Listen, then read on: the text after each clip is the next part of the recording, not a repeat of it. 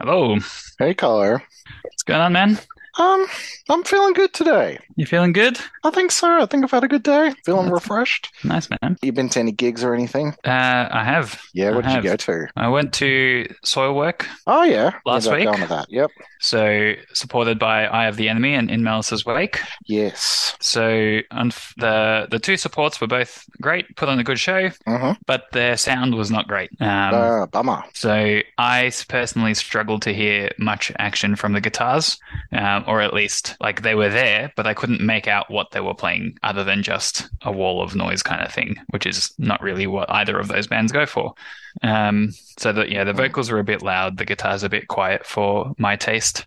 Um, That's a bummer. Because you really liked But- that last uh, Eye of the Enemy album, yeah? yeah, and the one before that I liked even more. Um, so, but it was still fun. And then the the sound issues seemed to resolve themselves for Soilwork. So. Fantastic. Um, and they were good. They were they were better than I was expecting. Right, Um, because you weren't as into the, the new album as I was. Dad Rock. You called it Dad Rock. that's Or right. Dado Death or something. Mellow Dad. you called it something. Um, yeah. So yeah, the, the the tracks they played off the new one were pretty good. It was the the faster, heavier ones. Mhm. Um, and the like you can just tell they're seasoned pros. They're Bjorn's got good charisma on stage. Mhm. Um, and funnily enough, I when I did a Contiki tour in Europe a few years back, Yeah. his cousin was my tour guide. Okay. Um, so she saw me wearing a metal shirt and was like, "Oh, do you know this band?" And I was like, "Yeah." She's like, "Oh yeah, that's my cousin." And she slipped you a business card and said he'll do guest vocals on your album. Hit me up. I did. I started because I was going to do the countdown of all the ranking, all the. Everyone calls him Speed, but I'm not calling him Speed. The Bjorn Strid guest vocals. Why is he called. Speed? Because everything he's written since the '90s has, has put that in there. I don't know. I've never heard anyone like call him it, but I also don't hang out with him, so you know, maybe people do. But it's always something I've read and been like, really? um, and I made a whole Spotify playlist. And there's like 300 of them. Really? Oh, there's a fucking lot here. I, I 300's too many, but there was like in excess of 100. Hang on. Wow. And I and that's not even they're not even all on Spotify. And I got through about 40. Yeah, 149 songs. Fuck. And that's like not including ones where he's done like guest vocals for like a whole EP or a whole album or something. It's like Yeah. these are One-off songs. yeah, there's a couple where there's like two or three on the same album where I'm like, oh, borderline. But 149, I think I wrote notes on about 30 and was like, fuck this.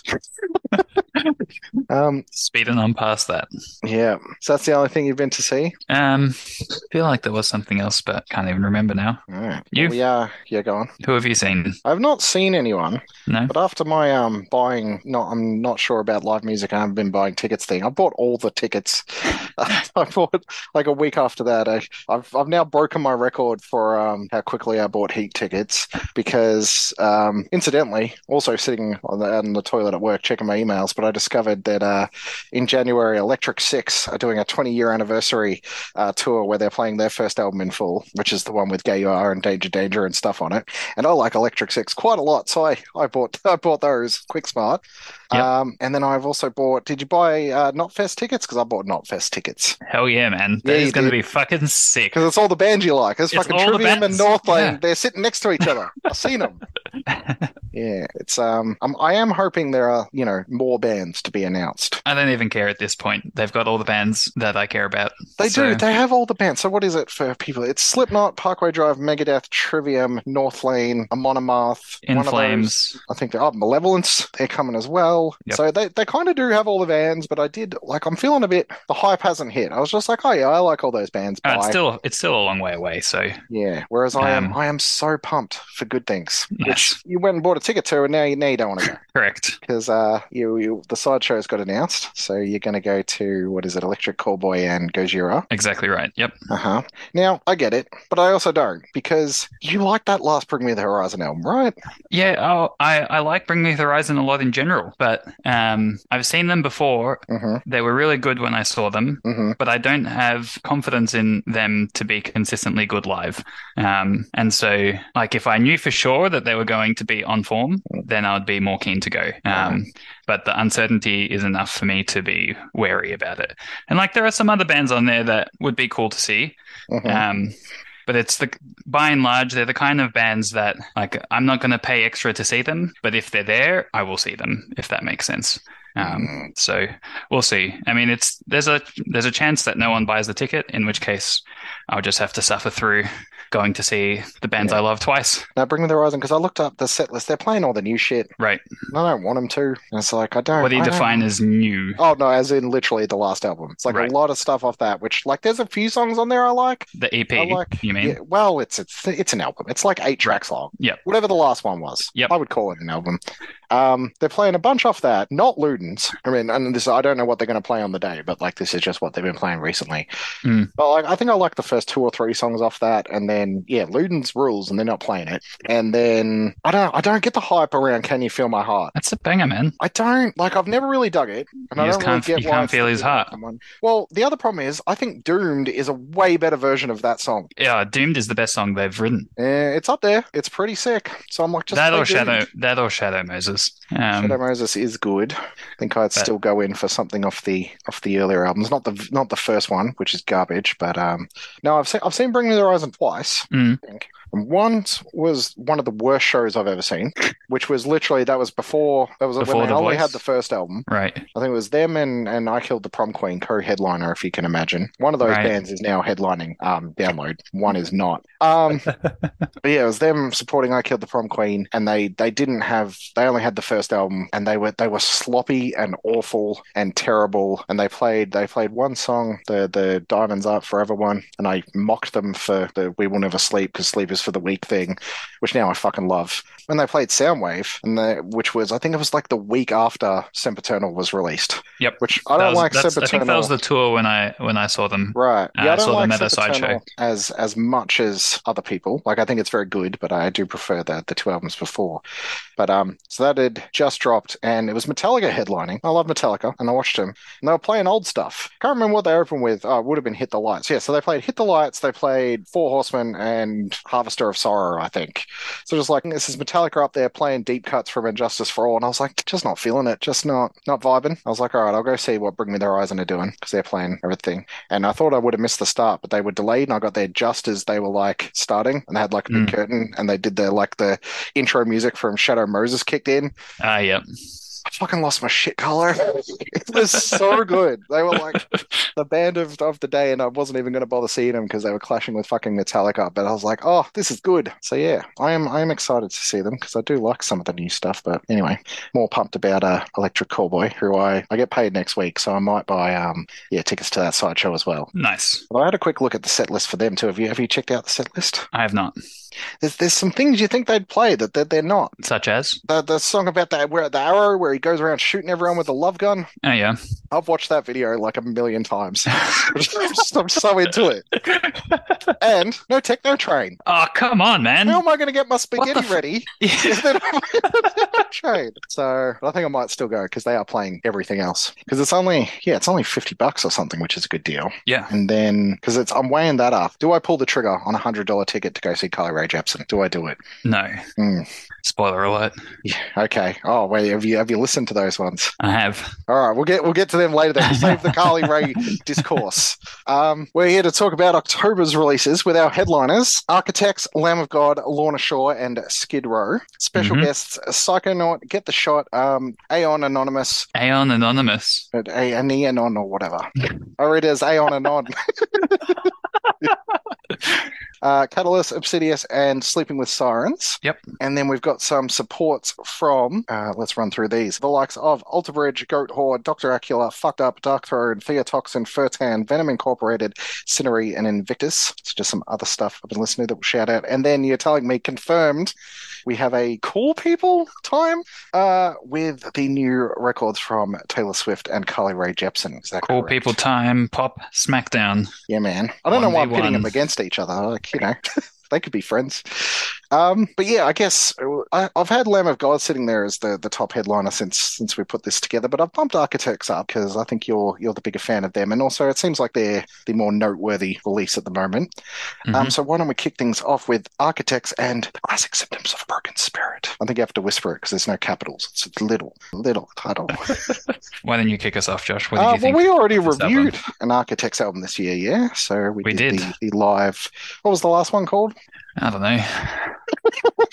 You're the one who likes it. the Last Architect film. Uh, it's got long name, a long name. Not For those uh, who for wish those that wish to exist. exist. Yeah. Um, yeah, we reviewed the live version of that, so you know, we sort of gave our backgrounds and where we're sitting. Yeah, and you thought it that was pretty good. I thought it was amazing, if I recall correctly. Yes, but I think we both said that, you know, it was a bit inconsistent. There was room for it to be sort of honed in and sort of refined a bit, yeah? Uh, no, I was pretty enamored with it. No, yeah, no, you're you're into it? Okay. I said It was the like the actual album I had my yes, gripes yes, with. I'm talking about the actual album. Right, right, yeah. But the live album I really loved. Even the bits like it's good, it's got some good stuff on it. It's 15 tracks long and it's sort of, you know, they're they're trying things rather than it being a cohesive sort of Mm. of thing. And I think they've they've come back with this album with a very cohesive, concise, directed record. And I I genuinely don't know how I feel about it. Right? I've been on I've been on a bit of a journey with this one. Um, not not a particularly long or far journey. Um, but when I first listened to it, I, was pretty underwhelmed, hmm and I think pretty underwhelmed by all the singles going into it and things. I think we were both a bit iffy about I was when we were underwhelmed young. on the singles. Yep.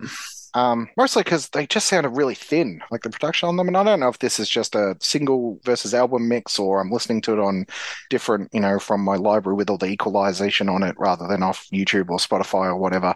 But I think it, the singles pop way more on the album, um, which I'll get, get into a bit more later. So the actual, the sound of some of it's all right, but I, I just found it really sort of flat hmm um, and repetitive. Like it's it's one idea rather than the too many. And and I was like, oh, okay, is this we're just doing animals ten times? Is that the idea? And I thought it was okay. hmm I went back to it and I, I didn't think it was very good. And I went back to it and I still didn't think it was very good, but I kept going back to it. So I tried to do the thing and I and I rearranged it and I I've got it working better.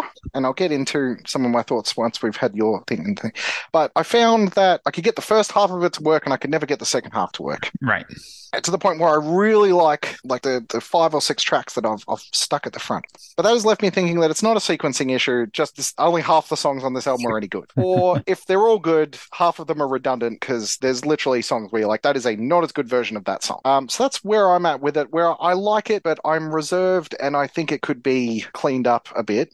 Um, I have a feeling you might be a bit more positive about this than than I am. So why don't you tell us how you're feeling about the classic symptoms of broken spirit? So I was also underwhelmed by the singles. Then the album comes, and I agree, it's cohesive. It's got its identity. They're going for the more, you know, stripped back, just simple, groovy, hmm alt metal type vibe. hmm Um, and I think it's fair to say, in general, the record's been pretty polarizing Mhm. among the the fan base, and I can kind of see both sides of the the debate there. So.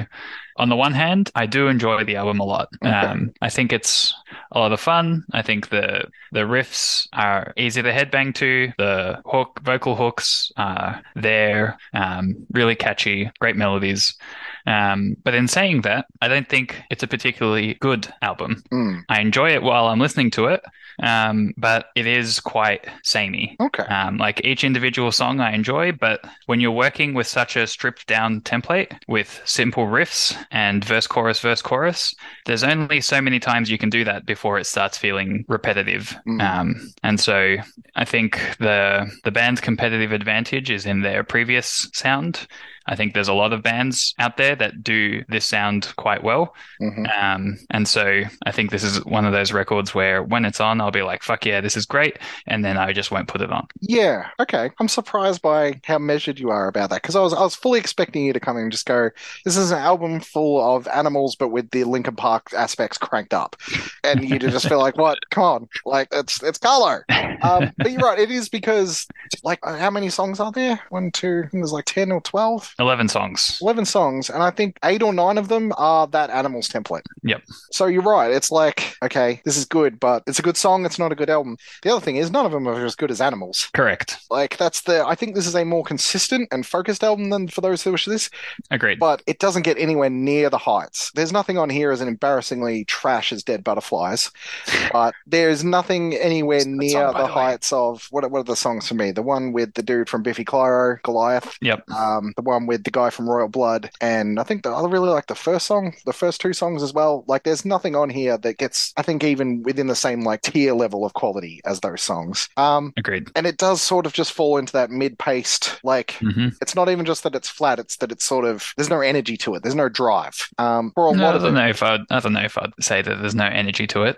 I think it's energetic, but it's just the same energy all the time. Yeah, maybe. Um, because when when I have like just, and I'm not going to call it rearranged, when I've just stacked all the songs I like at the front, right? The the ones I've I've gone first, the "Be Very Afraid," which this is the last song, which is the heaviest, fastest, most aggressive song on the album, and sh sort of shockingly so to the point where I was like, I was sitting in my office listening to it the first time I listened to it, and I stepped out of the room for something. I was like, oh, okay, I get it. I stepped out of the room and I heard like from just the drums going off in the, and I was like, wait, hang on. And I ran back in and I was like, oh, is that is that sort of it though? Like it's sort of got that fast start and then it's like, and it's kind of the animals thing. Um, and I think there's something to it. As much as I said the the tones were better than the um the the singles, or that seemed to be. Like the actual production is more powerful. The guitar tone itself, I think, is a major problem with this album because they're going Mhm. for that electronic thing, and it does sound like the guitars are like I don't know if compressed is the right word, but it doesn't sound like an amp. It sounds like a buzz or something, which is fine if you're going for that, but it just doesn't have like a The crunch punch. to it a lot of the time. Yeah. And even in um when we were young, which has got a like that is a leftover Sylosis riff,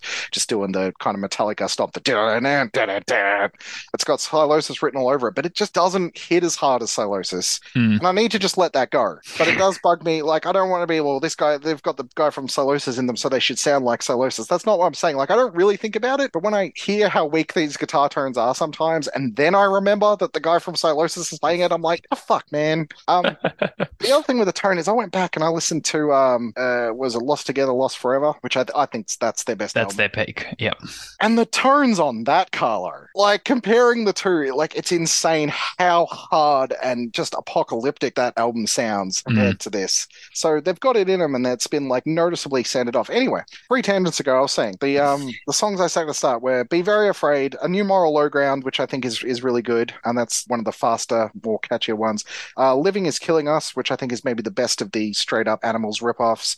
Uh, when we when we were young, which I think works really well for the verse riff, where it's got like the stompy Metallica riff, Yep. sort of like a comeback kid hardcore swing to it. What I really don't think works about that song is the the chorus. It just sort of comes out of nowhere and just oh now we're doing the big chorus, and I find that happens a lot Mm. throughout the album where the transitions aren't smooth and they just sort of breakneck from one style. Because is it which one is it? Deep Fake or Tear Gas that sounds like um Linkin Park playing Rammstein or whatever. I mean, they're both they're both kind of that vibe, aren't they? I think it might be Tear Gas, where it's it's sounds it's the riff from Rammstein's Son and the verse melody from Nine Inch Nails' Perfect Drug, and then the chorus is where he gets his on like real hard, and it's all right, but it is just like you're mashing those three things together, and it's just like we're doing this, we're doing this, we're doing this. I don't know. Um, that is to say, th- those four songs are probably my favorites on the album, and they are the four fastest, most exciting songs on there, and the rest is sort of disposable, mid-paced stuff. Like they're a big deal now, right? It's Yeah. sort of it's them. I mean, obviously, Bring Me the Horizon, they're headlining the the Good Things thing, and now they've been announced as download headliners. But they're sort of the bubbling below that, the sub headliners that are, you'd tip to be headliners one day. Uh, the three at the moment, I think, are Ghost, Parkway Drive, and Architects. They're they're your ones.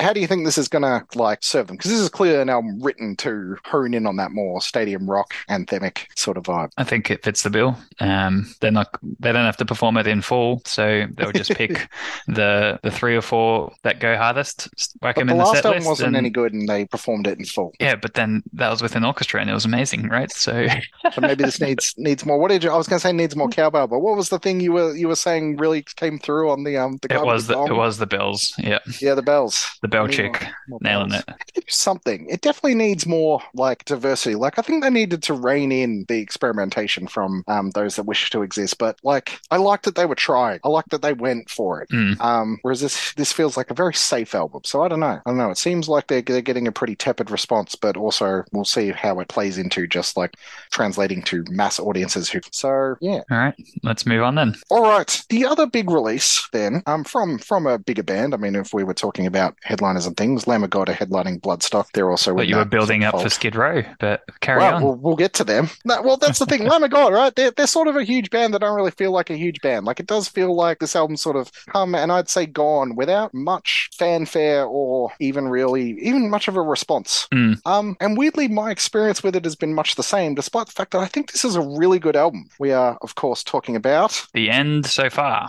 No, we're not. aren't we? That's Slipknot. Ah, fuck. My bad. I didn't so update it confident from. I didn't. I didn't update it from my, my Omens. We're last, about my last notes. Omens by Lamb of God. Um, okay, and we, we bumped um we bumped Architects up because they're sort of a more exciting prospect at the moment, and also I know you're a bigger fan. I sort of just assume that you love Lamb of God because like why wouldn't you? But also they're like a crunchy thrash metal band. They're far more my thing than yours, and I realize like I don't really know how you feel about Lamb of God. Are you much of a Lamb of God fan, Carlo? Uh, I don't listen to them much, but Right. I do enjoy them quite a bit. Okay. Um, like I used to listen to them a lot. Mhm. Uh, sort of Ashes of the Wake, Sacrament were, you know, got a, lot of rotation. I really love both of those albums. I thought uh, Sturm und Drang hmm was sick when that came out. Mhm. Uh, and then everything else, there's like a song here or there that might be good, and the rest of the album is solid, and that's about it. So did you listen background. to the the last album, the self-titled album from uh 2020, which was also the first with their their new drummer, which is Yep. Art Cruz is his name, I think. Yep, I did that- listen to that. Mm. And what I did you make was- of that one? I thought it was fine. Probably a bit disappointing. Um, I didn't enjoy it as much as the the album before. So Yeah. Right. And that seemed to have been the the general response to that album uh, from everyone except for me, because I really liked that album. I don't think it's one of their best, but I think it was way better than people were giving it credit for. Like at that point, there was a lot of discourse about, oh, this is just another Lamb of God album. And I'm like, it is, but it's a very good Lamb of God album that is much better than the last few they've put out, I think. Um, and their weird EP they were doing with the clean singing and stuff that just wasn't working. And I think this, I think I wrote a review for it, and I said this is Lamb of God just like sticking to the thing that Lamb of God do and just doing it better than everyone else. Um, now, albeit that is with I said you got to cut the you got to cut the album in half and listen to the second half before the first half. That's the deal. Start at Resurrection Man and go through, but yeah, I thought it was really good, and I've gone back to it a bunch and, and really enjoyed it. And I do think like it has a certain character to it. Like it's a bit more stompy. It's a bit more not not quite as wild um, and technical as Mhm. Lamb of God albums normally go for. It was a bit more just straightforward, riff-driven, stomping metal. And I think that really worked for it and worked for them as they were, um, I guess, aging. We have Omens, and I think they've gone back to more of that um, technical, fast, aggressive. Like, yeah, I think this is a noticeably more aggro album than um, the self-titled, which felt very comfortable in its in its stomp. Whereas this here, this one's like coming for the throat a lot of the time and lashing out a lot. And I think objectively, this is a better album than the last album, but I don't enjoy it as much, and I don't know why. How how are you feeling about Omens? I flip and flop between, oh yeah, this is more Lamb of God. hmm This is fine. It's them doing what they do. And fuck yeah, it's more Lamb of God. This fucking rips. Right. uh, and it really depends on my mood, which side of that coin I land on. So when um when the singles got released for this one, there was there was a bit of trepidation as well because I think they put out Omens, which is of course the title track, and I think it's it's always Jordan. I always quote Jordan on these podcasts, and then I'm like, oh, it was actually Jimmy, but I think this was Jordan, and he was just like, this this chorus is embarrassing. It just sounds like a first draft, like Omens. Oh, it's the Omens. Look out, Omens. And I definitely hear that. I I think Omens is the weakest track on this album. Um, I thought it was okay. I was higher on it than that, but I was like, yeah, it sort of sounds like Lamb of God, but not as good. And then we got an advanced thing, and I listened to it, and I was just like, there are so many songs on here that if they'd released that as the lead single, people would be losing their fucking minds. Mhm. Um, the two in particular, I think, are, are Vanishing, which is just a great killer thrash song. That's track two, and um, Ditch, which I think is the best song on the album that they finally got around to releasing as a single, but like after the album came out and five singles deep. Ditch and- is my favorite. By yeah, far. yeah, It's right. so fucking good.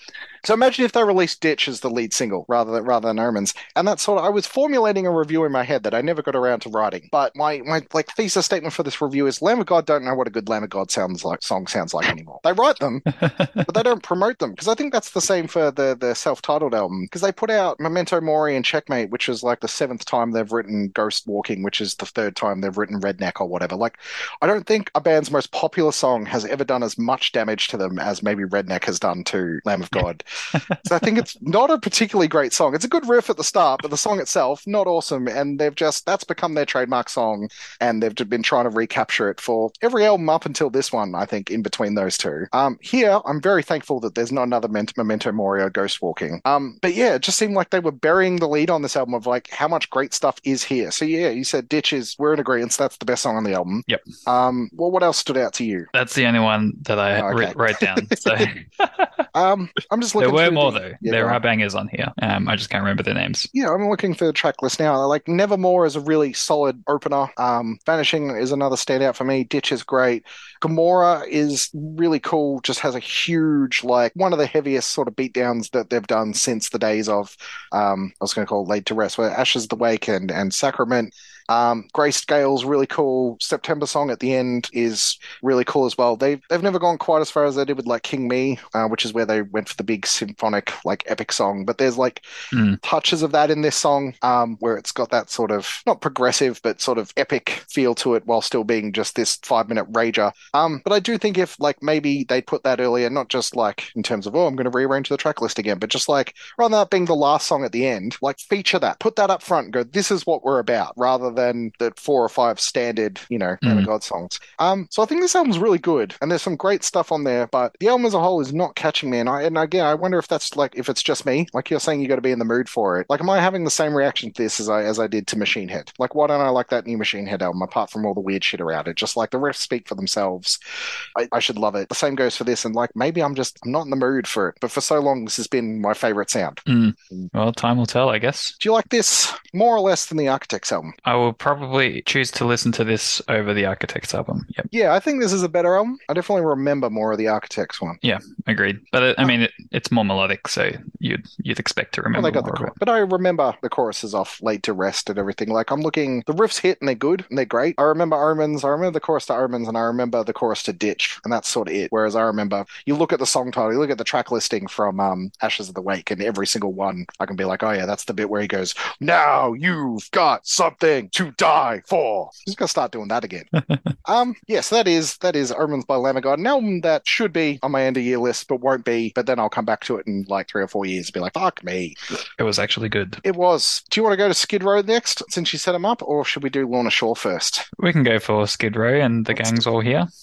Let's do Skid Row. Gang's all here. Um, yeah, weirdly, another sort of big release of of the month. Like I had it in the in the special guest, just to be like, hey, we're doing the hair metal thing. There's Skid Row. Let's talk about it. Um, and I've bumped up to headliners not only because there's not only there's not really that many big releases out this month, but also like this has genuinely been a big release in the world of rock music uh, for this year. I don't, maybe it's just me and the the things I look at and associate with. But even if I wasn't the hair metal guy or whatever, like I feel like I've seen this album everywhere for like six months. Um, is that just me? Have you come across this outside of my influence at all? I have not seen a single mention of this. Okay, right. Um, it's been the the PR people have been pushing this hard, both in like the the blog um inbox and my own personal one, and I've seen a lot of like advertising for it around, and and stories on websites and stuff. Because the thing about Skid Row is they're like they're not relevant, but they've they've had some kind of continued presence, which is very strange. Because do you know anything about Skid Row? They had Sebastian Bach. Uh huh. That's Right. all I got. But the fact that you know that is fucking weird, right? um, A, because you're you, but like, what has Sebastian Bach done to make him so memorable? Some reality show Right, he was on a reality show, was he? on MTV back in the day. You're not thinking of the Poison one? No, no. He had his, I didn't know Sebastian was- Bach had a had a reality show. He was definitely on some TV show, and he just kept banging on about Skid Row now and then. So Oh, okay. So I missed all of this, but this like genuinely fills in like okay. Apparently he was on Supergroup from 2006. hmm It's like an American Idol ripoff thing. the one I'm thinking of, I, I feel like it was just his everyday life kind of thing. Um, I think you're thinking of the guy from Poison. no, no, definitely not Poison. I know, I know he had one. Was that No, no, I know. Love or something? Yeah, I know he had that. Um, It's saying he was okay. So apparently he's he's acted on Broadway. This is just according to Wikipedia. Has acted on Broadway. I don't know when that was or what it was in. And he was in the Gilmore Girls. It doesn't say anything about a reality show. Maybe it was like a one-off thing rather than a show thing. Okay, so that, that now doesn't answer it. But okay, he's been on TV a bit. Um, Mhm. but either way, that's sort of weird because like I like Skid Row a lot. The the early the first two Skid Row albums, which are the only ones worth really liking, that are very good. But it is weird because they're not they're not one of the big guys. They're not Def Leppard or or even Poison, right? They're like in quality A plus if we're talking Slave to the Grind, but in terms of popular presence, they're like almost a C tier hair metal band. But they they seem to have a lot more cultural cachet now even than they did then. And the thing is, they only have one good album, and it's a very good album. So I have to say, Slave to the Grind from 1991 is is an absolute classic, and it has it's like a heavier. So have you have you ever listened to Skid Row outside of this album? Nope. Right. So heads up, this is a very different sounding Skid Row album because apart from just the singer is different, Skid Row are a heavier hair metal band, or were. Um, Slave to the Grind is, I think it came out the same year as Pantera's Cowboys from Hell and has that same kind of like gritty guitar tone to it. Um, and then the follow up album was like a full stompy, like Pantera leaning album, like groove metal sort of thing. Right. Um, so sort of yeah, darker, nastier, heavier hair metal. The other thing about Skid Row is, amidst all of that, have the best power ballads, Carlo. There are three power ballads on Slave to the Grind, and they are the three best power ballads um, ever. Quicksand Jesus is the best power ballad of all time, and you can take that to the bank. Um, they're the three best power ballads. The fourth best power ballad is um, I Remember You from self-titled Skid Row album.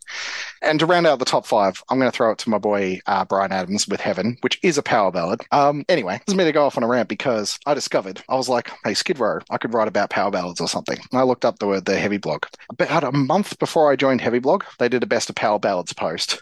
Not a single one of Not them a single anything Skid by Skid Row. the fools. Anyway, um, so I got a love for a lot of love for Skid Row, and then Sebastian Bach. He hasn't been in the band for fucking thirty years at this point, or twenty five or something. And they they had some other guy who, and they released a couple albums that were just atrocious, like bottom barrel albums that no one knew existed. Right. So I don't know why anyone knows this album exists when the the pull is that they've got the guy from Heat, which that's a big deal for me, but I don't know why that's notable to anybody else. But anyway, they got they got Erik Grönwall from Heat. He's in the band. We talked about all of that. The guy. the other episode. The guy, Eric The traitor, the heretic. Yes, yes. The um, but as I mentioned in the in the Heat thing, uh, when I was tr- describing Erik Grönwall's period stint with Heat, I said the albums he did with them sound like the Backstreet Boys meets Bon Jovi, which is a very different sound from everything I've I've been describing about Skid Row so far. And I think he sounds very Bon Jovi esque on on this this new Skid Row album, and also to Skid Row, they stayed relevant in the '80s by having a feud with Bon Jovi, so maybe he just picks fights with people. But they got a they got a guy that sounds like their rival. He's Swedish. The cover is them with their backs to the thing, all wearing denim jackets with the American flag on the back of them. He's Swedish. And the album is called The Gang's All Here. That gang's not there, Carlo. Sebastian Bach's not in the band, and neither is anybody else. And I don't know why people still want Sebastian Bach to be in the band, but because his solo stuff's trash as well. But they do, like, I don't know, Sebastian Bach. Maybe that's why, so they don't like have to listen deal. to his solo work anymore. Either way, there's been a lot of hype around this album, and it has got good reviews and and has been a pretty massive success. I think it went like number one a bunch of places and and on rock charts at least, and things like this has been a huge success for them and critically like not not acclaimed but well received. And Carlo, in the year of the hair metal revival revival and all these great albums I've been bringing in, this does not rate right. How are you feeling about the Gangs All Here by Skid Row after my seven year lead up? Yeah, uh, it's hair metal, all right. is it Um, yeah, it most certainly is. And debatable? and this is way, way less bad than I was expecting Mhm. from what I'd assumed to be a washed out 80s band. And I would say that this is on par with most of the other hair metal records you've subjected me to. You are fucking kidding.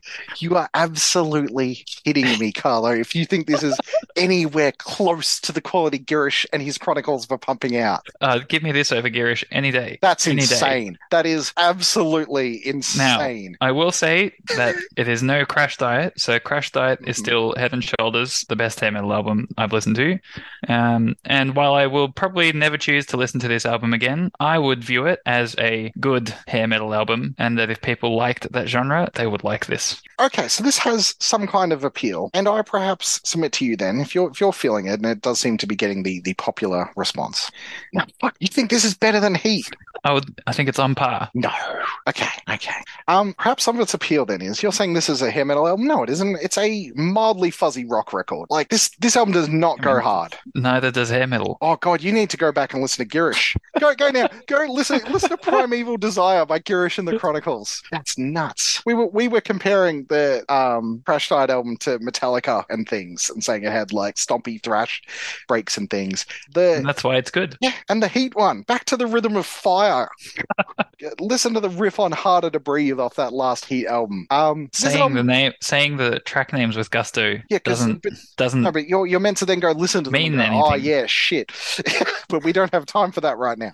Uh, that's I'm I'm stunned because this has got some catchy like there's some catchy choruses on this, but I don't think it it goes very hard. I don't think the songs are very good. I don't think it sounds good. I think the production on this is extremely thin.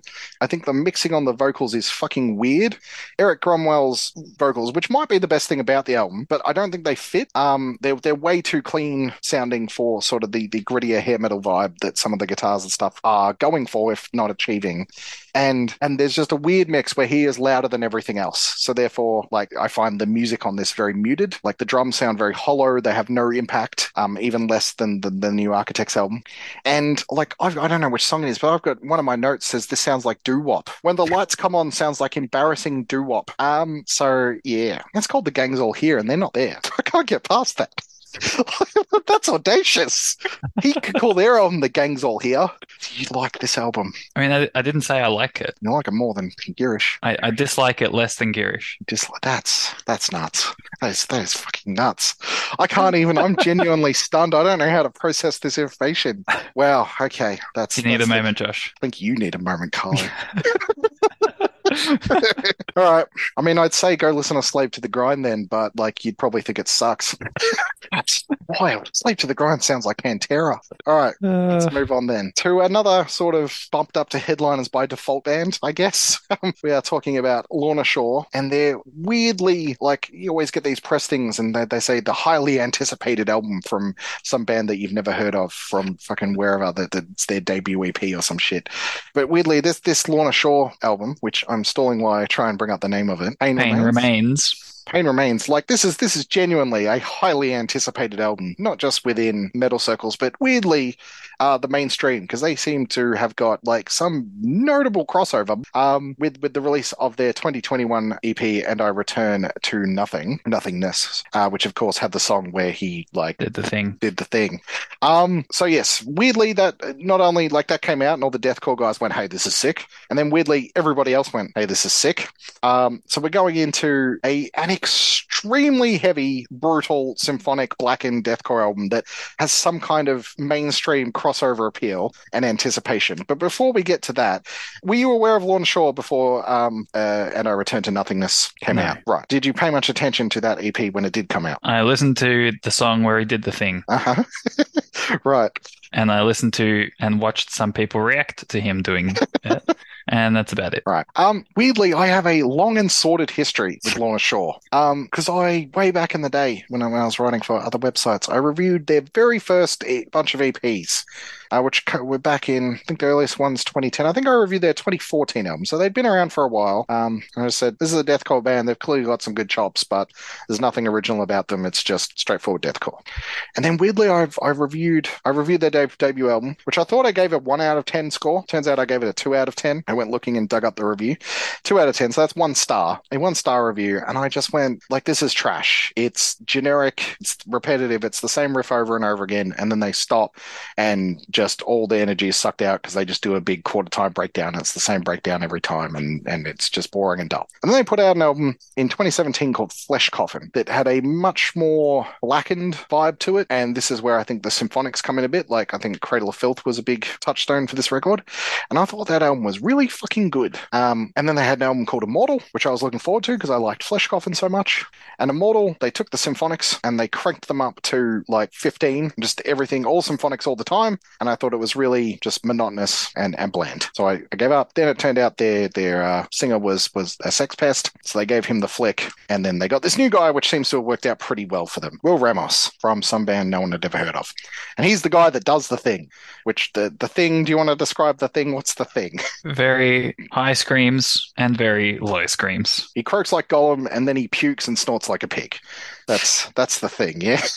And and yeah, of course. Okay, so then they put out the the three song EP, and I returned, and which I thought was really fucking good. I think people were overreacting a little bit, um, quite quite a big bit really, but on the whole, thought that was pretty sick. And in terms of like, is this the most brutal, nastiest deathcore shit you've ever heard? Yeah, yeah, it was. Um, so hotly tipped then going into Pain Remains, and let's keep in mind that And I returned to Nothingness was three tracks. Pain Remains is a 10 track album with a 20 minute three part suite at the end. So we're expecting sort of big grandiosity things from this now. So at this point, uh, Carlo and I did an of tech death noodling uh, that is suddenly cut off by a big, slow, stomping breakdown with a cymbal crash and a sub drop on uh, the third beat, and then a big puking sound that the uh, Zoom compression completely um, erased um, in trying to keep the, the volume limits down. I'm not going to do the impression again because it, it wasn't very good anyway, um, but that is what we are referring to when we come back in now. We loop that for about what, 50 minutes? No, I think this album's longer than an hour. and you've got Pain Remains. Yeah, this is an incredibly bland album. Yeah. Yeah. Okay, cool. Like this is they do the thing, but they do it ten times instead of three. I think ten times is too many. Yeah, the it's um like his range is very impressive, but it's become a bit of a meme, and I can't Mm. take it seriously anymore. And so now the whole thing just seems a bit gimmicky, and the the music doesn't well, doesn't really capture the attention. All right, I did that long preamble, but I did that to sort of point out that this album has a lot in common with the two Lorna Shore albums that I did not like. In that the symphonics are just so like oppressive. Mm. They don't really add anything to the music so much as smother it. It's just all symphonics all the time, and then just whatever momentum it gets going. Because I throw it on the first song, which is "Welcome Back, O Dreamer," starts off like really strong, Mm. and the, it picks up with some pace and really goes in with the um, like some momentum, some almost like melodeath sort of momentum, and then they just they do the thing straight away. We're like a minute in, and all right, quarter time breakdown, and it's the same timing, it's the same delayed stare on the third count every time. And there's some all right shit on here, but I was like, I was listening to it, and I was like, okay, I'm kind of ready for this to end. I checked the track list. We were at Soulless Existence, which was track five. Halfway through the album, I was I was fucking done with it, and we're hanging out for what is it? Pain Remains is the three part, the three songs at the end, which are all like six minutes long, and it's Pain Remains one, two, three, and they've got these pretentious titles.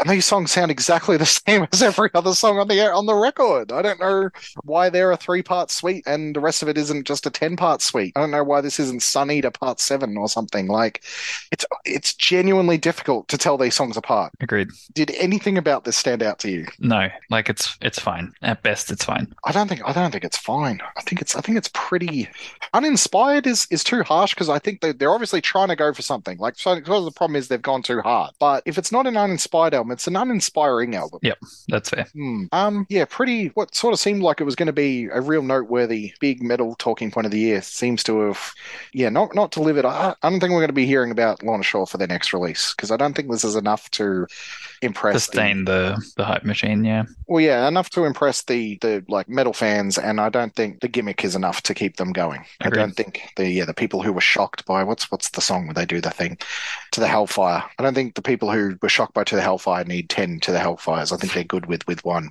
Um, so yeah, a bit of a nothing album, really. Especially when I think comparing this to like this sort of symphonic deathcore sound has been in vogue recently over the last couple of years. Mm. Um, and I guess like they were riding the wave of that. If that was bubbling underground, they they were the break breakthrough ones. And like this isn't Brand of Sacrifice, whatever their last album was. I think that's still sort of the best one in this style. Um, that actually does have like is as over over the top and as brutal as this, but does have dynamics and variation and, and scope and memorability and things.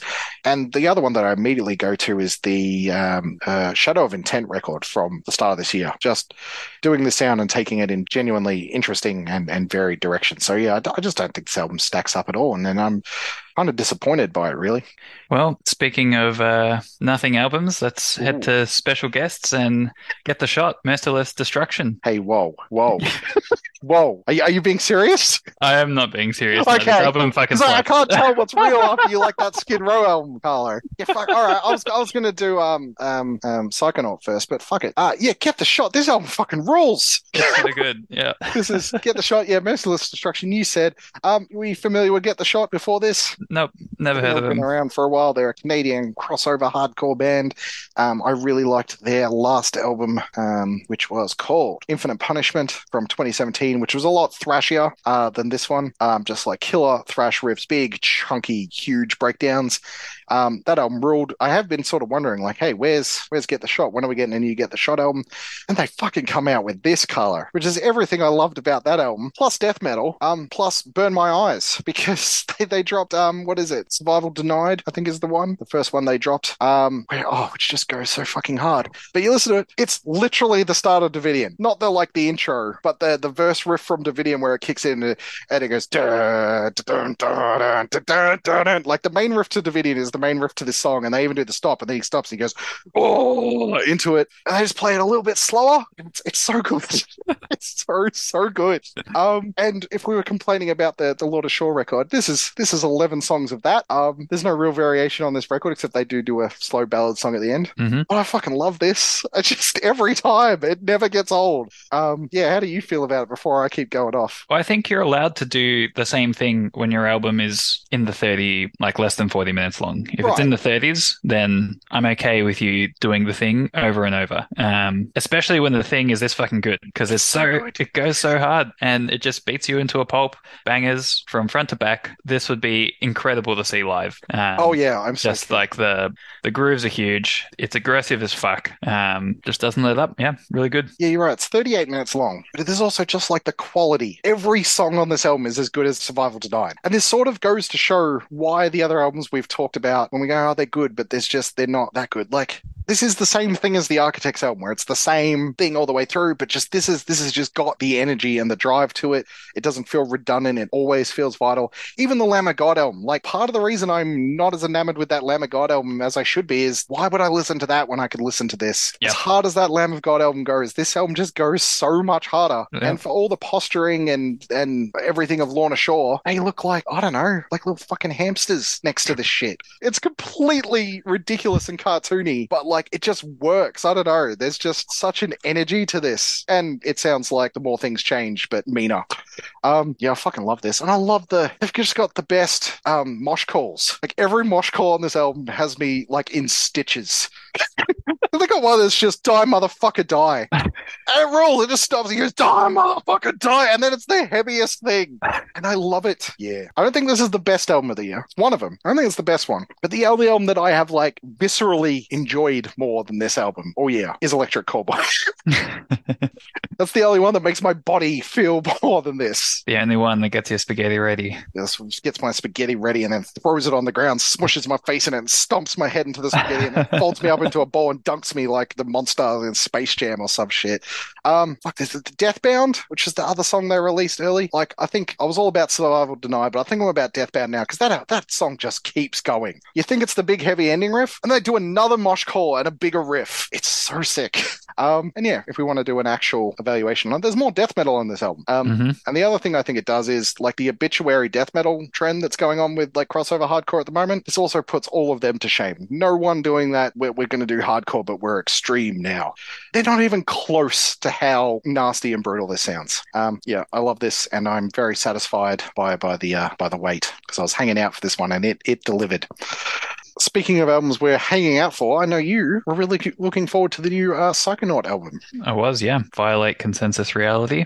Hmm Uh, I was a little late to the Psychonaut train. hmm Um, so I think they reissued their previous record, Unfold the Godman. And so when the reissue came out, I checked that out and I was like, wow, this is amazing. This Which was only the like- year after, right? It was that album came out in 2020 and then it got re-released in, in 2021, I think. Something like that. Um, and then I was like, yeah, this is fucking sick. This is like the ocean at their peak, just Okay. not the ocean.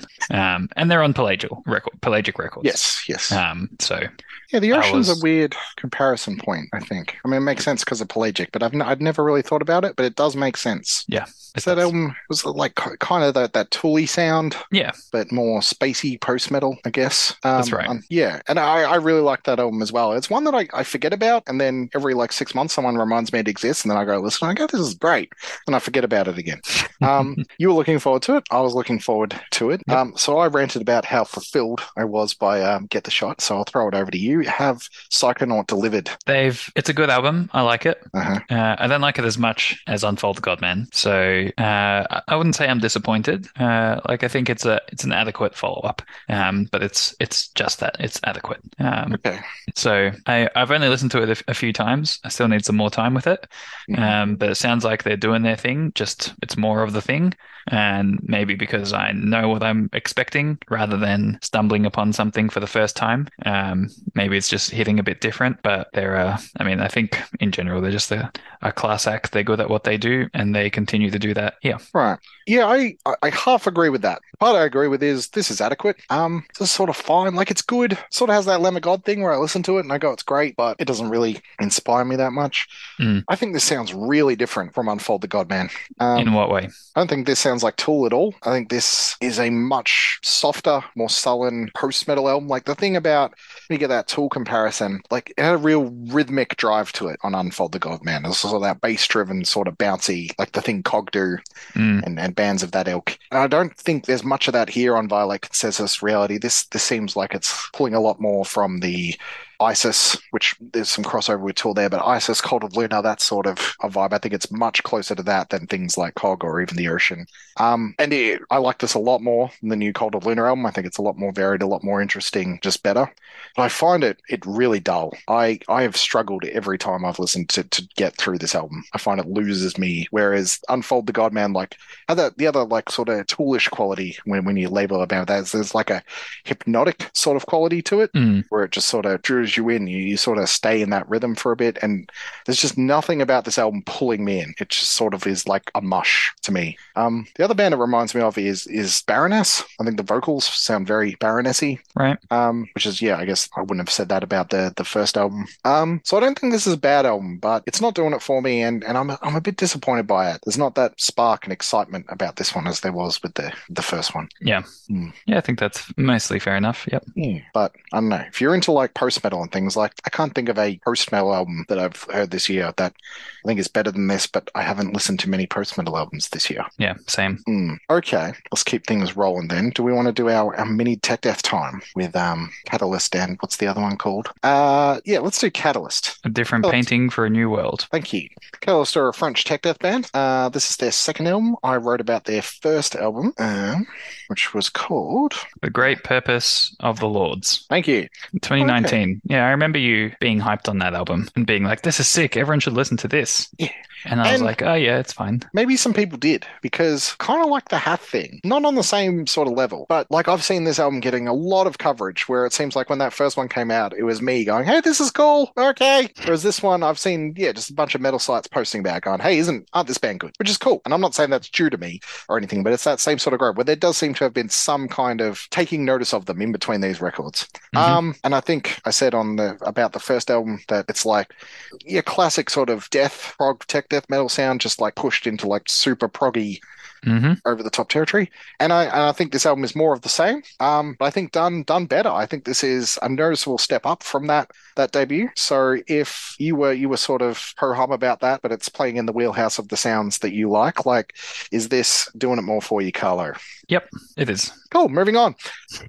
I mean, I'm kind of joking that we're done with Catalyst, but I don't know if I have too much to say. This is all tech death all the time. Um, just, well, yeah, I, just th- done I, I think you're well. spot on that death is the main touch point. Mhm. Um, and it's like the, the thrashy, progressive brand of tech death. Mhm. Um, I like the prominence of the bass. I like that there's a lot of acoustic guitars coming in at different times. Mhm. Um, so yeah, I'm enjoying this. The production's a little rough around the edges for my taste. That's true. Um, the the mix is good though. Like the the balance of the instruments is good. It's just the sound itself um, that's not quite doing it for me. But uh, the songs are good. Um, they're so this is it's breaking through the fine barrier. I like it. This is a good album. Um, it's just a question of is it list worthy, and if so, where? I don't like what it, what it is lacking are hooks. And I say this a lot, and I say a lot about tech death, but we had this discussion about revocation, where it's like everything that's going on here is awesome, but there's just nothing to grab Come onto. to. And I Yep. don't want them to have architect style choruses. Like that's not what I'm going for. But there is like Death's riff writing and songwriting. There, there's just it, it- it's not a surprise to say, well, he was just better than everyone else. But like there is whatever it was that made him better than everyone else. It was that memorability in in the songwriting and the riff writing and things. And while that's not here, um, and I do agree that the production is is is a bit rough, but I think that is a deliberate aesthetic choice. Like I don't think this Agreed. is a poorly produced album. It's like they are going Yeah. for that sort of That's right. late nineties tech prog sound. Yeah, and I think this is a good comparison to make to the the Lorna Shore record because this is sort of just over the top, extreme, in your face, constantly. But I think there is variation, there is scope, there is like noticeable progression in the songs and songwriting. It's not repetitive. And the other thing, like you were saying, list worthiness and things like that. Like I don't know if this is quite yeah memorable enough to to make my list. If we're just going on like which albums am I impressed by the most, this might get on there. Um, but I think I'd still put Archaic as probably the best tech death album of the year. But I think I'd probably have this second out of the albums we have talked about so far. Yeah, I think I like this more than than that batch of um, tech death albums we talked about. Maybe Origin. Origin was good too, but I think this runs laps around the others, and the the production gives it like a bit more. I think I was talking about the the production of um, Exocrine being really clean hmm doing that. I think I, I like this aesthetic a lot more. Um, so this is popping popping for me, but I do think they need to harness it a little bit and make it a little bit more memorable to truly like fulfill what they're going for. But I think they're they're pretty close. Yep. Agreed. Um, I forgot about Aeon Anonymous. We'll go back to them, but let's keep this this tech death thing rolling with uh, what are they called? Obsidious, Obsidious. which I'm glad you listened to because I wasn't sure this was a late edition. I wasn't sure if uh, you'd got around to it, but I definitely want to know uh, what you think about this album because this is the debut album by guys from Obscura. This is a bunch of dude who, dudes who played on is it a Crisis and um, Diluvium era Obscura. It's all the guys who aren't Hannes Grossmann and um, the other dude. Christian So it's them. Münzner, and obviously not Steffen Kummerer. Yeah, not not the not the the dude. All the other guys. This is the, this is the Obscura B team. Um, which I feel bad saying that because it's also the, the main dude who I should get his name. Who's the main guy? Because he's an Alkaloid as well. Linus. Yeah. Linus Klausenitzer. Yes. Uh, he's he's in Alkaloid uh, with with everyone else, and um, also is in a band called Are you thinking Numenorean? Numenorean. I that is what they're called, right? No, I didn't know he was in that. Non-Euclid. Though. Yeah, yeah, that's the one. Right. So you're familiar with them? Uh, vaguely. Okay. I don't know. Non-Euclid need to be talked about the same way people talk about Alkaloid because they're fucking awesome. Uh, the album Metatheosis from 2014, like, is insanely amazing. And that was one of those albums where I was like, hey guys, this is this is good. And no one seemed to care. But this is this is pre pre heavy blog days, so Um, yeah, I think did I did I have more recent stuff? no, that's that's their last release. Yeah. then I think he went and did Alkaloid. The, Um, uh, the anyway. opening track, Paranoid Alkaloid. Oh, Alkaloid. Right. Yeah, spelt the same Um, way too. But obviously that is Um, a Radiohead reference, and I think that like they don't sound like Radiohead, but that makes sense. This is a bunch of prog tech guys who have been listening to OK Computer and went, we can do that, but make it Celtic Frost. Uh, that's what Metatheosis sounds like, and it rules. Um, so as to say, I was very interested to hear what you make of this album because I wrote it up for the the release day roundup, and Mhm. along with um, Obscura and um, the Alkaloid and everyone, as I also said this sounds like them, but also get ready for it, a little bit like Gods of Eden and Ne Obliviscaris, which is the thing I do whenever there's like clean singing in a in a progressive death metal. But I was I was sitting there typing that, and I went, no, I'm just saying that because as soon as someone does an operatic vocal, I, I say it. And I was I was in the process of deleting that line from the review, and I was listening to it, and it started going "Whoa," with this lush thing behind. I was like, no, that, that sounds like Ne Obliviscaris. like it doesn't sound like Ne Obliviscaris all the time, but there are bits about there are bits on this album that sound like Ne Obliviscaris. So I am very keen to hear what you think about it. So I, I listened to this for the first time Mhm. yesterday Right. or today. I can't remember. Mhm. And I had no idea who these guys were. Mhm. So I'm listening to it and I'm like, this is pretty good. It gets to the end. I was doing other stuff at the same time. So I was like, that was pretty good. I'm going to listen to that again. Mhm. Um, and look, I'm not going to move on to the next thing on my list. I'm just going to re listen to this. Mhm. And then I was like, this is sick. And then he How never fucking- stopped. How fucking good is this? And then three quarters through the second listen, I'm like, hey, you know, this sounds a lot like Obscura. Um, and then I look them up and I'm like, oh, it is Obscura. No wonder. Uh, they just got, oh, oh, I was thinking this is Obscura, but with more varied vocals. And then sure enough, Obscura just with a different vocalist who can sing as well as scream. So yeah, I like this a lot. Uh, the vocals remind me a bit of the guy from Textures. Oh, okay. Um, um, with his cleans. I get that. Um, but uh, yeah, I really like this. This is this is up there as probably my favorite Tech Death album Hmm. so far this year. it's really good. Hey. Yeah. Um. And like, are people talking? No, you say you haven't heard about it. I don't know. We're not as plugged in. Like, Well, I, I haven't been very plugged in personally, so I've the my I've only really been doing this thing, doing the pod, Yeah. and uh, and listening to to what you send through. Um, well, no one's talking about it in the Slack, and I'm not on Facebook. But like, this is like, you know, you got Oscar bait and things. This is like heavy blog bait. Um, yeah, absolutely. So I don't know. I mean, everyone's busy off having kids, but yeah, I don't know. I, it's weird that this isn't being spoken about in the, in the same Vein. manner. Yeah, manner as as as Alkaloid. Um, because I think this is at least as good as the first Alkaloid album. Oh, I don't know if I'd go that far. I, th- I think I've, it's more memorable to me, I think. And I think that is because of the vocalist. Like, yeah, we, we've sort of alluded to it already, but Hmm. he does the growls and everything, but he also does these big, swelling, semi operatic, clean singing things. Like, there's, he doesn't have the same tones as Warrell Dane from Nevermore, but like leaning in that direction. Obviously, I've made the Ne Obliviscaris comparison. And I think I made the, the Gods of Eden one because, like, there's moments where different pieces come in that sort of like does that crazy sort of weaving thing that I sort of remember them doing. Um, I think this is really cool. And I had the same sort of thing with you where I listened to it. I was like, oh yeah, this this is all right. Like the first song, I was like, oh, it's sort of the generic tech death riff. I went, this is this is Obscura. This is every Obscura riff, right? This is also Mhm. before I'd clicked it. Ah, this is the Obscura band. But having said all that, with all this stuff that sets them apart, the best song on this album is track two, Sense of Lust, where this is the one where I stopped and I checked if it was the guys from Obscura. Because this is one of those um, Where the Slime Live songs. and I was like, hang on, It's always the best song though. It doesn't every time it comes up it's the best song. this one's so good. And it's not it's not as Where the Slime Lives as the other ones, but it's definitely it comes on, you go, oh, this is the one. But it sounds like Where the Slime Lives, but played by Bloodbath. Like it's got a real sort of Bloodbath grind and groove Right. to it. And I was like, oh, this rules. And there, there's a couple of moments like that where throughout the album, like they're doing this crazy prog stuff and they do the, they got this lush stuff, the Nea Obliviscara sort of leaning things. And I'm like, wow. But my favorite parts of this album is when they just stop and start stomping because they, they just, they just do it yeah. and it just feels like they can whip out. I was like, okay, it's time for like a heavy riff. It's going to be the best riff you've ever heard. Let's go. And they just they just throw it out, and it's not even the main riff of the song. And yeah, it's sick. Um, right. So that is Obsidious, I guess, an album that I thought you might like, and I'm glad to hear you do. Yep. Up shit. Um, yeah, yeah. I think it's between it and um. Archaic for you. Archaic. Yeah, I think Archaic might be. I I haven't been back to it recently, but Mm. from memory, it's a little more refined. But this is just so cool. Um, and everyone should listen to it because yeah, it's, it's flown right under the radar. Not that really Alkaloid had a big exposure outside of like heavy blog and things, but it was there was sort of some awareness, like oh, the guys from Obscura are doing a thing, whereas this one just sort of showed up. Yeah. Um, all right, let's go back in time then to how are we saying the A band, Aenaon. Aenaon. Yep. Um, also known as Aenaon Neon. that one. Speaking of uh, heavy blog core, what was what was the album everyone lost their shit about from these guys? Hypnosophony. That's right. Hypnosophonophosophy. Which I remember thinking was real cool, and then Mm-hmm. sort of forgot they existed. And then here they are with the follow up to that. I don't know if it's their second album or they've had other things, but it's the They've had other things. they've had other things, but this is the second one anyone's ever given a shit about. Correct. Um, so I imagine you were pretty hyped going into this one. Yeah. Um, Yeah. That was a Hypnosophy was a top five Okay. album for me in the year it came out, if not even higher than that. Right. Yeah, I don't think I quite had the the personal connection to it because it's a little bit outside of my wheelhouse. You know, it doesn't have the big, it doesn't have, there's no mosh calls. That's what I'm saying.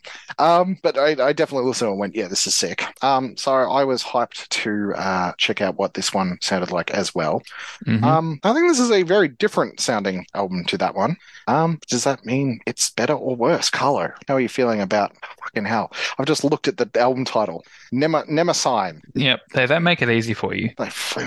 Um, so I'm liking it. You're I'm liking liking it. You Yeah. reckon this sounds like the last one? Uh, it's got like I think the bass, the black metal bass, is pretty similar. Um, I think what they do with the sax sounds different this time. Mm-hmm. Um, although there are, I haven't listened to it enough to figure out whether the callbacks I think I'm hearing are to earlier songs in this album or if they're calling back to the previous album. Okay. Um, but uh, yeah, I need to need to re- listen to it some more. Um, but it's still, I feel like the vocals are a bit less avant-garde than I remember. Mm-hmm. Um, but overall, I am I am enjoying it. I still I think this is good. I don't like it as much as the previous one, but I'm also not sure if it's like I feel like it always feels better when you find something new that's completely unexpected and blows you away than when Mhm. you're anticipating something to be really good and then listening to it. Like you could you could write exactly the same album, but whether you experience it as a surprise or whether you experience it as anticipated, I think makes a big difference in how you perceive that same piece of work. Hmm. Um, Interesting. so, so yeah,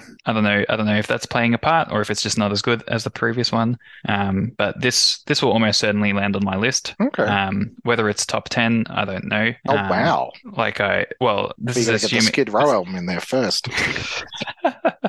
that's assuming it grows on me. So right now, it's not. It wouldn't be in my top ten, um, but it it will probably land on my list somewhere. Um, this won't be anywhere near my list. I am very underwhelmed by this. I uh, I put it on when when I've been hyping it, when I've been going on about you know how different this sounds is because yeah, I put it on. My first reaction was, oh, I thought they sounded different, and then as it went on, my my feeling was I thought they sounded a lot better. I find this album very competent. Like clearly they're they're good at Mhm. doing the music. I find it it really dull.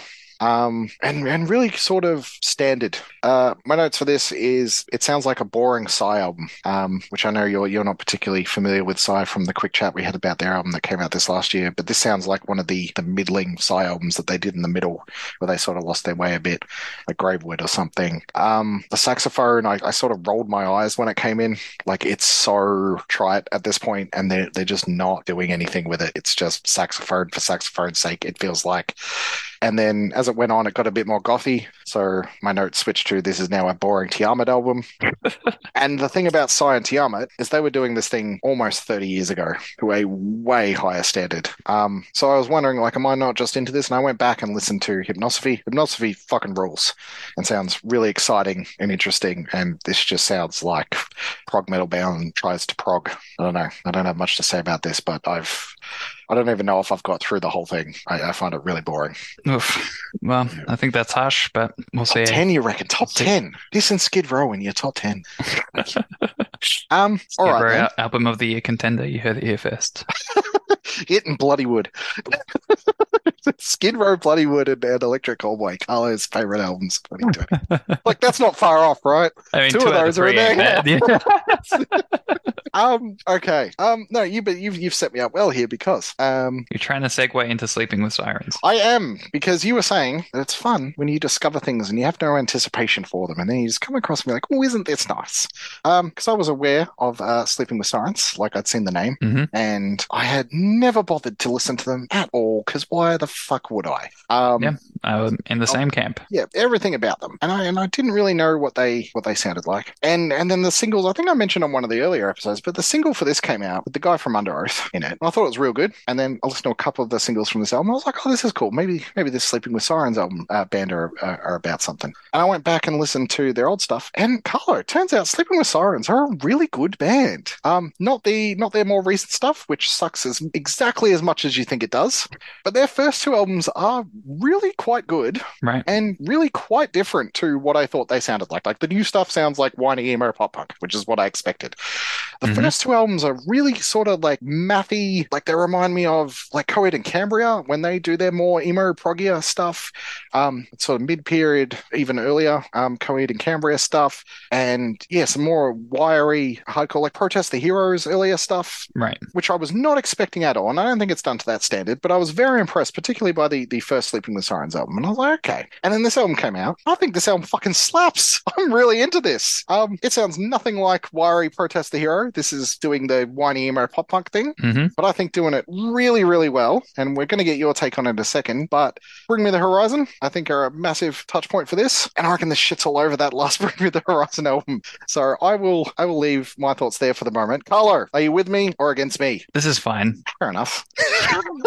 really, I'm not. I'm not going to go to bat for sleeping with sirens the way I would for fucking Girish or whatever. I mean, I'm shocked that you think this is better than the last Bring Me the Horizon record. That is just. Well, it doesn't have a shit ass song with Outrageous. Babymetal in the middle of it. I would take the Babymetal song over this any day. There, Um, there is like, one. I'll go on. They're, the hooks, the hooks here are good, Mhm. um, and I like the t- the two vocalist thing, even though I think the the female vocalist is a fair bit better. There are, I Um, guess, vocalists that are only on two songs. She is not in the band. Oh, really? If you're Oh. talking about the high vocals, that is one guy doing that. Oh, right. There you go. Hmm. Well, maybe you should stick to that then. Way. Um, but like, yeah, it's fine. Right. Um. Yeah. No. I, I really like this. Uh, I was going to say I was complaining about the the baby metal song. Um. There is one bad song on this album. Uh, but thankfully they've put it right at the end. Apathetic fucking sucks. Uh. Apathetic is them trying to do their version of A Day to Remember's It Means a Lot to Me with the heartfelt acoustic song about being on tour and missing your girlfriend or whatever. There's a bullshit line about separating the art from the artist, and it sucks. But everything else on this album, like, I'm, I'm not only going to say I like this more than that last Spring Bring the Horizon album. I think this is is way more successful, way more interesting, and a way better version of the new Architects album. If you want big chorus, riff driven rock, I think this is the album for that sound at the moment. It's completely insubstantial, it's completely disposable. But if I want to throw on something for 30 minutes and jump around and feel good and sing some big choruses, um, I think this just packs them. Like you're saying, it hasn't really stuck with you. I haven't, the, the chorus to let you down has not left my head since I heard it. It's in there, it's rattling around. Even when I'm listening to Obsidious or whatever, it's just in the background. I go, hey man, what is, we listen to that? Um, I think that song's great. I think the one, I think is it Crosses that he does with the Underoath guy that was the lead single. I think that song is really cool and much heavier than I expected for them. Um, and when I say much heavier, it's like you watch the video and he's trading off with the guy from Underoath and they're being all mean. And it's Mhm. like they're two dogs, right? But they're not pit bulls. It's like you got a Labrador and a Chihuahua, and they're just going off. but they're, going for it, right? Um, I think that song's really cool. Um, but the one, do you remember the song Family Tree? Yep. How do you feel about Family Tree, Carlo? Uh, I mean, I remember it, so that's a start. Why do you remember it? Uh, the had like a catchy melody. Right. Um, I was going to say you remember it because it's whiny auto-tuned bullshit. Um, it's it might be my favorite song on the album. I think it's it's really cool and I think it's really interesting. I think there's a bit of substance there. You don't care. I think it's really good. And I'm surprised by how much I like this. Like I'm genuinely shocked by how much I'm into this, and I've been listening to it stacks because it does the. I'm going to compare Sleeping with Sirens to get the shot, but this album's like half an hour long, and I can just put it on and be like woo, and then turn it off when the last song comes on. Um, they're playing uh, the Good Things Festival. Oh, are they? Yep, and they're probably going to like clash with Soulfly or something because who would want to see both those bands? Turns out it's me, and I'm at a stage in my life where I think I'd go see Sleeping with Sirens rather than Soulfly. So Aye, that aye, is what has become with me. Sport time, um, which is just some other stuff we've been listening to that I think is worth shouting out. The first being another fairly substantial release uh, for the month, being Alter Bridge's uh, Pawns and Kings. Um, I'm always shocked by how big a deal Alter Bridge sort of are, um, both because I think they're like not good enough and too good for the status they have. Like they're not good enough and they're, they're just they're creed and whatever and they're they're shonky try hard radio metal or whatever. And then but they're too good in that they're actually like way heavier and better and cooler than they sound. And i'm like why is this appealing to people? Is it just because they were in creed? I don't really get it. Is is this one of the ones you you listen to? I did listen to this. yeah. right. Um and much interest in alter bridge at all before coming into this one? Uh, there are a few songs that I like, but that's about it. Like Metalingus slaps, uh-huh. And Blackbird is cool, and Um, the that those came from were pretty good. But for the most part, I think Alter Bridge is fine. all right i'll throw to you first then what do you make of pawns and kings Uh, I thought it was fine. Right. Um, Um, much like Sleeping with Sirens, I was I was shocked by this album. Um, this is have you been keeping up with Alter Bridge at all? mm, not really. I, I thought they sort of peaked with the album Fortress, whenever that was, and then the few since then have been progressively, yeah, not as good, but also playing more into the naff heavy metal posturing side rather than the cool actual heavy stuff that they do. They've been leaning more into the side of the of Alter Bridge that I'm not interested in. Hmm. So I had absolutely no interest or expectations going into this, and then I'll listen to it, and fuck me, this album is really good. First of all, I think this is the, definitely the best uh, album they've done since Fortress, and maybe the second best overall. Um, but it's really heavy. Like this has got stomping Black Label Society riffs all through it, and normally like um, Mark Tremonti. Mark Tremonti, he always throws in a couple of heavy riffs. There's normally like two or three tracks per album that have like you know the big metal riff. Every song on this album is the big stomping riff song, and there's even one where he gets a bit djenty, throws in some Meshuggah style shit in there, and I'm like, okay, I, I think this album's great. Um, it's not going to make my list or anything, but if we're talking just like straightforward metal albums, it's a real standout, and I've been listening to it a bunch. So yeah, genuinely impressed by this one, and it's sort of the album that I go, okay, all right, maybe maybe they deserve all the the success and everything, and if like this is sort of mainstream metal, then fuck yeah, I'm happy for it. Another big-ish metal release uh, from the month was Goatwhore's uh, "Angels Have Hung from the Arches of Heaven," which is uh, BAFC. Um, any any interest history with Goatwhore at all? Nope. Uh, You ever listen to Goatwhore? this. Uh, no. Goatwhore sound like what Goatwhore, what a band called Goatwhore sound like. This is nasty, thrashy, black and death metal. Um, I really liked their 2009 album, Carving Out the Eyes of God, which is also this extra BAFC, um, which sounds like Celtic Thrash, Frost plus Motorhead plus thrash metal. Um, that was an album of the year contender for me. Now, if you're playing along, that's 2009. I was 19, which isn't as young as I could have been, but you know, maybe my tastes have not matured by then. But at that point, a band called Goatwhore playing carving uh, music that sounds like Celtic Frost thrash on an album called Carving Out the Eyes of God was about as good as it gets. Um, that album and, and the one before it really hold up. Up, and then they they sort of lost me after that. Um, with a bunch of albums that sounded much the same but not as good. Although Mhm. every every list I went and looked up of what a Goatwhore albums ranked, always put the one after it, Blood for the Master. Every single one had that as number one, and that is the album of theirs that I'm sort of least interested in. That I was just like, ah, it's it's not as good.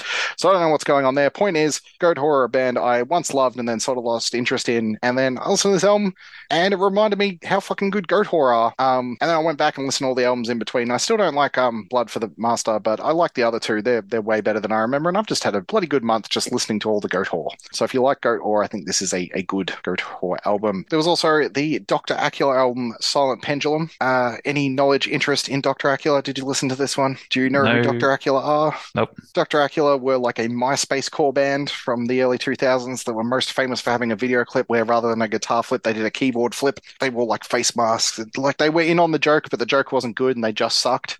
Um, and then they came back, and this is sort of a who asked for this Dr. Acula reunion, except for the fact that Silent Pendulum fucking rules. Um, this album is is sick. Um, it I was gonna say it doesn't really sound like old Dr. Acula, which was that MySpace core thing, but going back and sort of dipping in and being like, did they sound like this? Yeah, kind of. I sort of expected them to be like a crunk core, um, electric callboy, Brokencyde sort of thing. They're less that than just like a shitty metalcore band. Right. Um, but this this album sounds like uh, the Agony scene, if you know them at all. Um, just real nasty, Oh, yeah. thrashy, riff-driven metalcore um, with a bit of like southern swing to it in parts uh, that reminded me a lot of Cancer Bats. Really, just surprised by this album. Um, don't think it's like an oh my god standout, but like real solid if you just want thrashy heavy metal that's just way better than it has any right to be. Has a really cool cover as well, um, and also all their songs are named after Goosebumps books. And I was like, oh, Goosebumps, and I went and listened to a bunch of Goosebumps podcasts and and stuff. So I, along with listening to Goat, Goat I've been listening to Goat and Goosebumps podcast, and that's been my October. Um, there was a fucked up EP called Oberon. I put this here uh, before it came out because I really liked that last fucked up album. You did not. I assume you didn't listen to this one. I listened to half of it and Oh. I was like, yeah, this is fine. Not my thing. That's about where I was at with it as well. It's got a sludgy. It was a bit boring. I mean, it's Oberon. It's about you know Fairy King and stuff. I thought this could have been cool, but it sort of wasn't. It was a bit bit bland. I thought, especially compared with how cool that fucked up album is. Apparently, they have an album coming out in January, so I'm still looking forward to that. But yeah, nothing really to report there. Um, there was a Darkthrone album which I put in here because they're like a big name. I don't give a shit about Darkthrone. They have a couple albums I like, but on the whole, not interested. I listened to this album once. Sounds like Darkthrone. Um, I've mostly put it here to shout out all the other black metal albums that uh, I think are more interesting to listen to, much like we did with Behemoth. Not not for the same reasons, because I think Darkthrone is sort of the cool political black metal band guys, right? So I don't have any beef with Darkthrone themselves, but in terms of if you just want straightforward black metal, there was an album uh, by a band called Theotoxin, um, which is called fuck I don't know Fragment Tor Torrentru or something. It's like the second Fragment album they have. Um, originally, I wanted to do this as a, a special guest one because I, I think it's like really quite good, but there isn't anything to say about it. It's just straightforward black metal, but I think it's very good. Mhm. Uh, did you listen to this one? No, I listened to the Darkthrone one and I concur with your thoughts. But uh, no, I did not check out the Air Toxin. Yeah, sure sounds like Darkthrone. Like, um, weirdly, I really like the first Darkthrone album, Soulside Journey, which is the weird death metal one that before they became a, a black metal band. Um, but Darkthrone are a band who are known for sounding like Darkthrone, but actually have like you know six or seven different phases in their career that are all kind of interesting. Um, but yeah, the, the Underground Resistance from 2013, I think, was the last time I was I was truly impressed by a Darkthrone album, and then since then they've sort of gone back into that necro black metal thing, which I'm not that interested in, and this is the most necro Darkthrone sounding album I think they've done for a while, so not Mhm. particularly inspiring. Yeah, one I thought you might be interested in that you said you listened to was Marter by Firtan, um, Yep. which has the exact same cover as the new Spell album that came out this month as well, that I was looking forward to. They're like a doomy heavy metal band, but um, that new Spell album I think is pretty ordinary, so I didn't even put it on the list. But uh, Marter by Firtan I think is much more interesting. Um, what did you make of, of that? Yeah, I've only listened to it once, but I thought it was pretty good. Um, sort of a bit more progressive black metal, um, or black metal with strings at times. Um, so it's promising. Uh, I, I want to listen to it a few more times. Yeah, I had that feeling. I mean, I mostly put it here because I thought you might like it. It's like, yeah, proggy black metal, but as you said, leans into that stringy. I don't want to make the Ne Obliviscaris comparison, but like you could if you wanted to. they don't go that far, but like, hey, if you like this, a black metal album you might like is this one. It seems like I might be on the money with that. But I, I agree. You got to sort of dig for it a little bit. It doesn't really hit you with what's interesting about it. Like, I don't even think the Mm. strings really kick into about halfway through. But there are That's bits right. and pieces of this album where I'm like, that is really good. And if they focused on that a bit more, we could have an interesting follow up. Um, I've also put a couple of albums here that came out last month that um, I didn't shout out then that I wanted to shout out now. One, sticking with the black metal theme, kinda, is the new Venom Inc. album called There's Only Black. Um, Venom Inc., which are like the offshoot of Venom that don't have anyone from Venom in them now, I think, because the guy who was in Venom left them. So now they're just a band, but maybe there's one dude from Venom. I don't fucking know, right? Um, this doesn't really sound like black metal. This sounds like thrashy Motorhead, and it's shockingly good. Uh, Venom. Seems to be your theme of the of the month, Josh. Yeah, I mean, I like Venom. I like early Venom. Um, and even some of their more recent stuff is not really interesting, but serviceable. Um, but I think this is a cut above that as far as like, yeah, raw sounding heavy metal goes. Like, if you like Motorhead, definitely check this out. If you like early Metallica, check it out. Um, yeah, there's only black. It's it's quite good, especially the second half. Um, another one that came out last month that I want to shout out is a album called Black Bile by a band called Sinnery, who are from Israel, I think. Uh, they're a thrash metal band. I think I listened to one of their previous albums and thought it was pretty decent, but forgot about it. This one came out. I recognized the name. I threw it on. It's really quite good. Um, sort of more death leaning, death thrash, Slayer sort of thing. Uh, with a lot of sort of uh, early Trivium influence in this. Right. Well, if you can sort of imagine Ascendancy era Trivium mashed with Slayer, um, that's sort of where you're getting with this. So I thought that might be of interest to you. Um, yeah, there hasn't been a lot of good thrash metal this year, and I don't think this is like an amazing standout. But as far as yeah, just straight down the line thrash metal goes, that is a good example of it. And the last album I wanted to shout out in our supports is an album called Unstoppable by a, a band, but not really called Invictus, because Invictus is the it's being billed as the solo project by the lead singer of Kataklysm, but Mhm. it has all the guys from Kataklysm playing on it, and it sounds exactly like Kataklysm. Uh, so this may as well be a Kataklysm album. Um, do you have any interest in Kataklysm? Not really. Um, I like Kataklysm a lot, or I like certain pieces of, of Kataklysm a lot. So Kataklysm, for people who don't know, um, uh, like big stompy death metal, like just groove. Um, and they had a run of albums from 2002 uh, with um, Shadows and Dust, and then Serenity and Fire, and In the Arms of Devastation from 2006, where they added in some more mellow death sort of influence. Um, In the Arms of Devastation fucking rules. Um, they literally have a song where they throw the Davidian riff on the end. It owns. And then since then, they've sort of been up and down. They released, you know, a couple of bad ones or a really good one. I think Waiting for the End to come from 2013 is extremely underrated. Um, and but then the last few they've released haven't really been on par, which is to say, I think this album, uh, which is a fairly average melodic groovy death metal album overall, but if this was the new Kataklysm album, I'd, I'd be pretty cool with it. I'd be like, oh, they've gone more melodic, and I think it works for them. Um, And it's it's one that you can just put on and feel tough and, and be like, yeah, I am the strongest, but not quite as strong as um Get the Shot or whatever. But wasn't expecting much from it, and was like, oh, pretty solid and probably better than what his his main band has been doing um fairly recently. Okay, so we're going to do a very truncated Cool People Time section here um, with the new Carly Rae and Taylor Swift albums. I mean, I've already sort of said my piece on these albums. You can go check out my thoughts on them in the relevant release day roundup post, uh, where they were both my top picks for the week. Uh, you seem to hint that you have a, a differing opinion. So why don't we start with uh, Carly Rae Jepsen? Because that is the one where I said, out of these two, for me, I prefer the Carly Rae album. Um, and I even said, this is the feel good pop album I've been waiting for all year and has reignited my love of pop music. Hello, has it reignited your love of pop music? There's only so much a guy can take, Josh, and we've hit my limit with Hit Carly Rae. Jepsen. Yep, I could not even get through half of it. Well, it so what didn't you like about it? just too sugary. Hmm, that's interesting. That is that is actually an interesting take. Um, because I think this is this is sort of the mature, ironic Carly Rae Jepsen album. Like this is this isn't Call Me Maybe. This is Call Me Maybe All Grown Up. Um, sugary isn't a word I would Well. I, I didn't like it when it was young, and I don't like it grown up either. Yeah, fair enough. Like your sound. Uh, yeah. I mean, you, you didn't even get to the end of this album because I think that's where it gets a bit rocky. Um, the lead single from this was very reminiscent of that Last Lorde album, which I think was an utter embarrassment to the idea of music. Um, very reminiscent of that, both in sound and imagery. And I was like, oh no, and then she released one with um, fuck, I can't remember the guy, the guy's name, but it's like the title track, and it's he's like a theater show tune tunes guy, and it's a very earnest ballad, and I was like, oh no. Um, then I listened to the album, and I think the first half is is very different. Um, just the, the song "Talking to Yourself" is the best pop song of the year. I love it. I'm so into it. It's- This this album makes me feel good.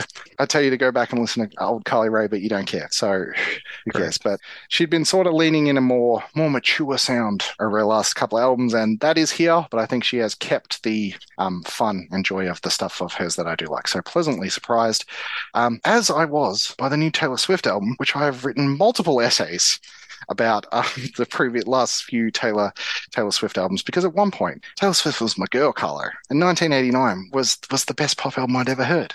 And this is before I heard art pop in full so it has since been usurped but I still think 1989 might be my second favorite pop pop album ever. Um do, do you have any fondness for Taylor Swift at all? No, did you, you didn't Um, jump on the hype I've train never- when she went all JT no, I've never really been a fan of hers. Um, her her brand of pop doesn't really do it for me, and the more folk stuff just turns me off even more. Uh, Right. So So that is that is where we um, come together on this one because despite her now being taken seriously as a, a real artist who writes serious music, I was pretty unimpressed and felt pretty cynical about the, those last two albums that came out, and was expecting more of the same from this one. Um, and it kind of is like this is the same sort of sound, but I think done done way better on this album and with hints and bits and pieces that still go, oh, there's some of that old pop Taylor Swift sound in this as well. Like just it opens with like an electronic throb, which I was just like, oh, okay, thank you.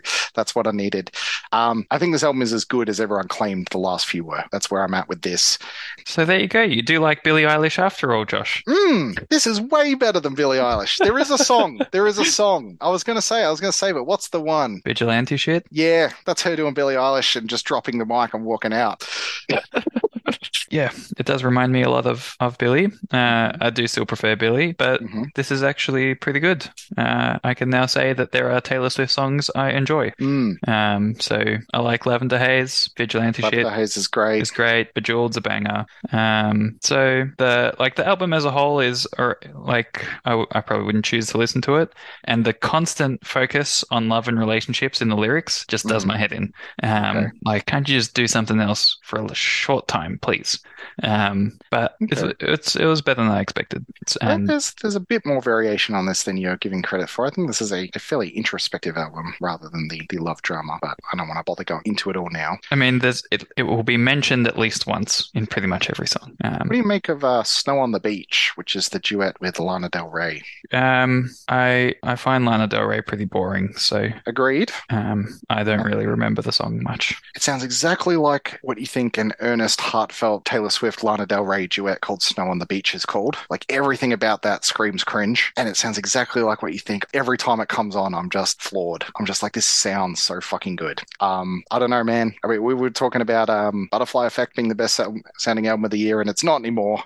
And I know there's there's a big difference between um, Taylor Swift and the Butterfly Effect, but like the production on this is astounding. And obviously, it's extremely expensive and, and had all the songwriters and producers in the world thrown at it, like literally. But the results are worth it in this case. I think I'm every time I go back to this album, I'm kind of shocked by how good it is, and I think it's going to keep keep growing on me. Okay, Alrighty.